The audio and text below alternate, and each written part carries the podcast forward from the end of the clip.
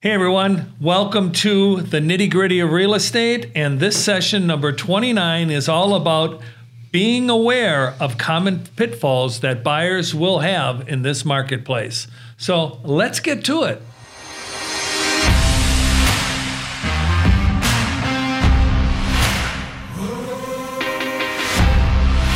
Hi, everyone. Tom Krieger here from the Tom J. Krieger team. I'm here with Matt Beret, our number one buyer's agent on the team, and a very well known real estate agent throughout the United States and the Tom Ferry organization.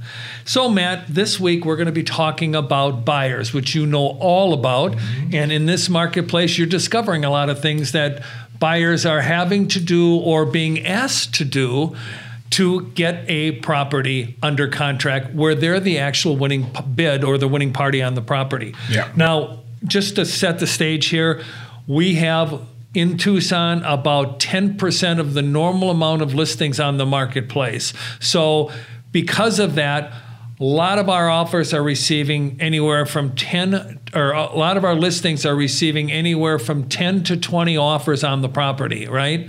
And so when you're in the mix with 19, 15, 12, 13 other buyers, we're going to ask you some specific questions of how can we become the winning buyer and how we can become the winning buyer without selling our soul or without leaving ourselves yeah. vulnerable for some bad things to happen later on. Yep. So, Matt, let's talk about one of the first ones that scares the living tar out of me as a real estate agent is waiving an appraisal contingency. Okay, well that's, that's a that's a huge one. So, uh, for anybody who's a first-time home buyer, um, you know the appraisal is the lending institute sending in their inspector who's going to look at the home, and he will give you the price of the house, right?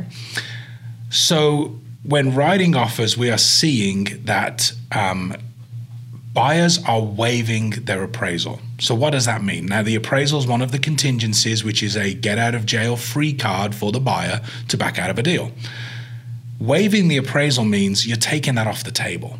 So, let's use an example. You've got a, a property that is, you know, for sale for 400,000 you've written an offer, let's say at 420, 430, you've come in 30,000 over because you want to win the deal, you want to win this house. People are doing that? People are doing that. We're seeing 30, 40, 50,000 dollars over asking price. And what they're doing is they're writing into the offer, we're going to waive the appraisal. So when the lender's inspector comes out, the appraiser comes out and appraises the property at 400,000, you are paying 450. Now, Go back 24 months. If a buyer was to buy a home at 400,000 and it appraised for let's say 395, you would have a conversation with the seller and say, "Well, listen, we're we're $5,000 away from what we believe the house is worth to what the house is worth, you know, what the bank's telling me I can borrow. And you would negotiate that $5,000. And most times sellers would just say, well, that's what my house is worth. It is what it is. Sellers aren't doing that. Sellers don't need to sell their house for the appraisal price because there's probably going to be another offer down the road that's cash or waives the appraisal. So we're seeing people waive appraisals. It I don't think it's financially smart for you to do that. Like let's be real. You wouldn't go and buy a secondhand vehicle and if you were to buy one, you'd do you'd go online, you'd look at Kelley Blue Book and that, you know, let's say that vehicle's worth $10,000 but the person selling the vehicle's got a tag on it for $20,000. You wouldn't just go in and say, well, it doesn't matter what Kelley Blue Book says. I really want this truck. I'm going to buy it for 20,000. You just wouldn't do that. So why are you doing that with a house, which is exponentially more expensive? It, you know, if the if the lending institute says the house is worth 400,000, you're already in the hole. You have no equity in that house right now. You're $50,000 out of equity.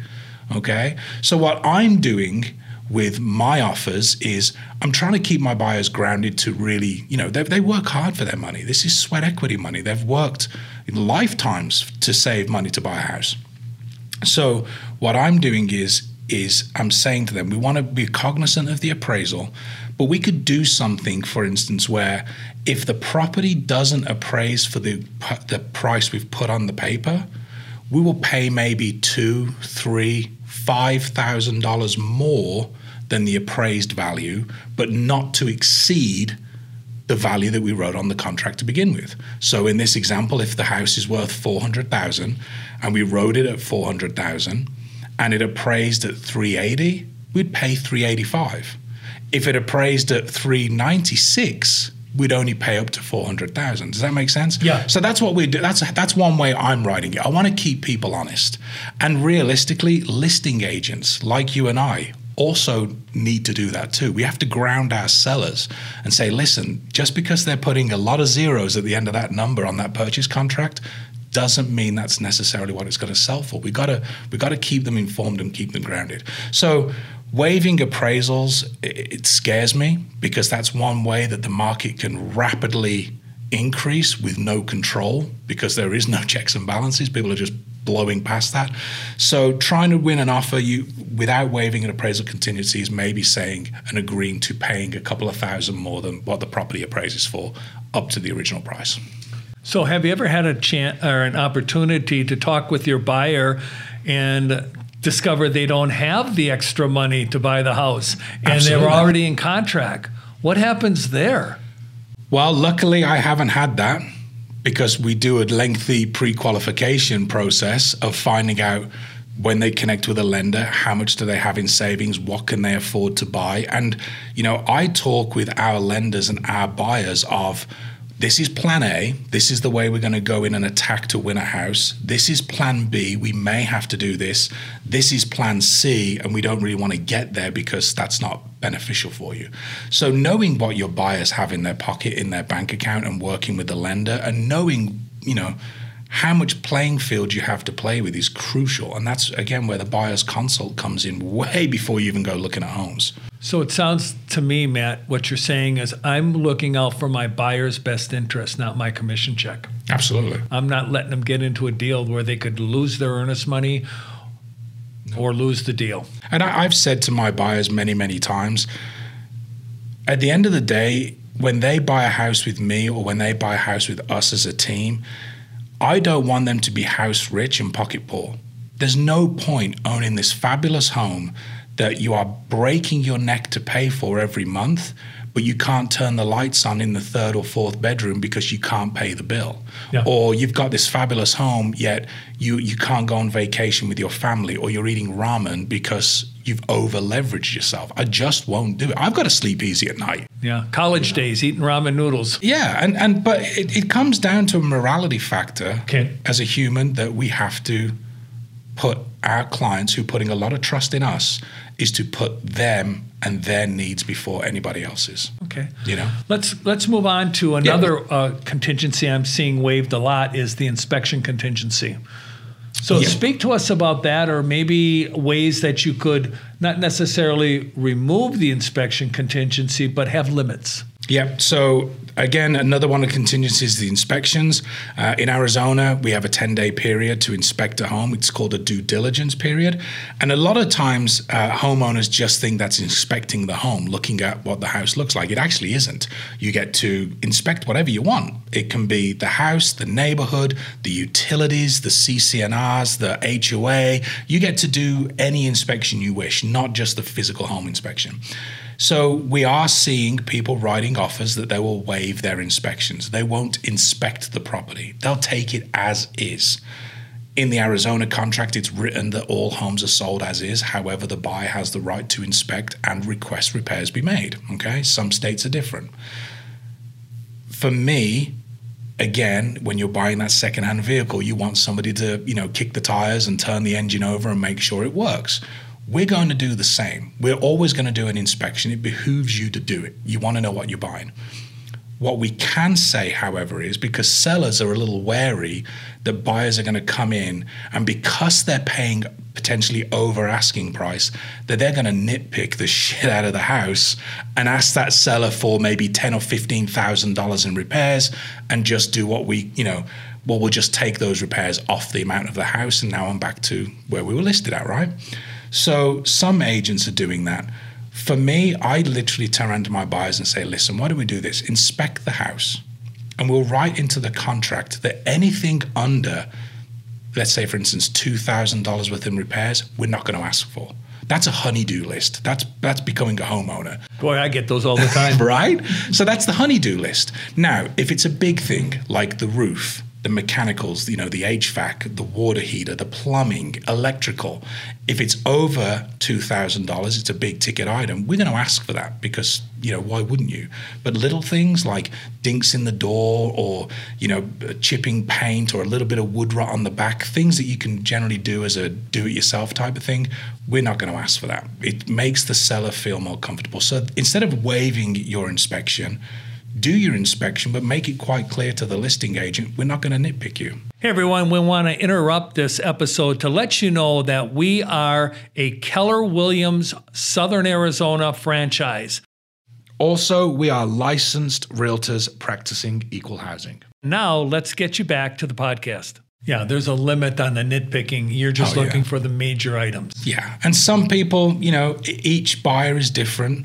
Um, some buyers, during the process, when they're buying a first home, they want it to be perfect. They don't want any little discrepancies or nicks or dinks here. And you got to bring it back to reality. You know, you're buying a used home. You know, you buy a used car, there will t- come a time where you put your hand down the seat and find a French fry, and you've never eaten a French fry in Yeah. that car in your life, right? it's the same with a house. You're going to find some deficiencies. Just don't don't be picky. Okay. And then the last one I want to talk about is what we're starting to see a lot of. I mean, as a listing agent, I'm starting to ask for this because my sellers need it, and it's called post occupancy possession. Speak to that on how your your buyers are accommodating, let's say, my sellers. Yeah. So I've actually done this uh, several times in the last couple of weeks. We've put together post possession occupancies. What this means is, you know, sellers right now have it pretty tough where they're trying to sell a home and then buy a home. But without a lot on the market, it's I want to sell, but where do I go? So they need a bit of breathing room to find a house. And they obviously need to sell the home they're in to afford the next home. That happens a lot. So what what buyers are doing is maybe they're renting, maybe they've got three, four months left on their rent, okay? And again, it all comes down to having the conversation between agents and client and understanding the bigger picture. So if I've got a buyer who's looking to buy, they're in a lease and their lease is up in four months' time, instead of paying to get out of the lease and paying more money up front just to move into their new home, talk with the selling agent and say, listen, you know, does your seller need to potentially rent the property back? We'll close in 30 to 45 days. Your homeowner now becomes a tenant. My buyer now becomes a landlord, and we can give you 30, 60, 90, X amount of days to stay in the home to help you find a new home. Things like that work. Sellers don't, you know, sellers don't want to be homeless. They don't want to be having to rent somewhere for 30, 60 days just to go buy another house. So again, it comes down to just real open communication with the selling agent. Um, you're not trying to compete with that other agent. You're trying to work together cohesively and potentially do that post possession occupancy where you rent the property back to the homeowner. I'm doing it right now with two of my clients and they're thrilled with it, you know, and it works for the buyers too. So it all depends on everybody's needs, um, everybody's, you know, positioning on the timeline and on the scale. But again, it all boils down to communication.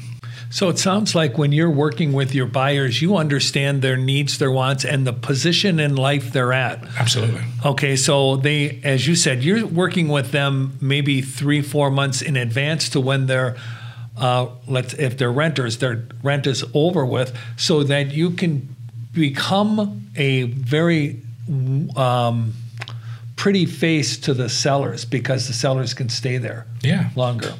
Great. And you know, one big thing, Tom, is is if you look if you're working with buyers and buyers understand that it is a competitive market, it's it's very important to have a conversation with that buyer and say, listen, we may be asked to do things that you haven't heard of or seem uncomfortable.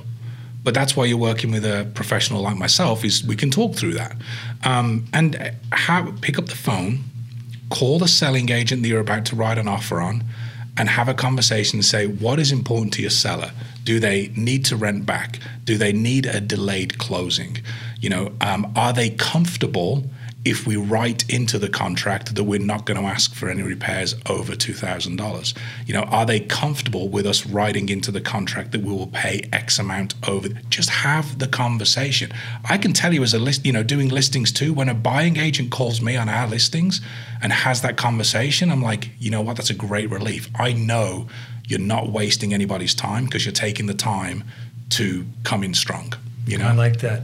Well, Matt, I want to thank you for all of that great information about Yeah. what's happening in the marketplace now and what our buyers have to do in order to become the winning offer without selling their soul or leaving themselves exposed to something that could really be negative, you know, very negative to them. And, you know, again, we as real estate agents want to keep attorneys out of the deal. So the best way is to look for win-win situations. Absolutely. Okay? Absolutely. All right, everybody. Thanks a lot for tuning in to the nitty gritty of real estate. Uh, this was podcast 29. Next week, podcast 30 is going to be on sellers in the 2021 marketplace. Until then, stay safe.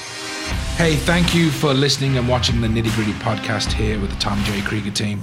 If you are thinking about buying a home, selling a home, or even investing in real estate, please reach out to us. We are local here in Tucson, Arizona, but we are also connected to over 4,000 agents across the US. So, again, looking to buy, sell, or invest in your hometown, reach out to us and let us connect you.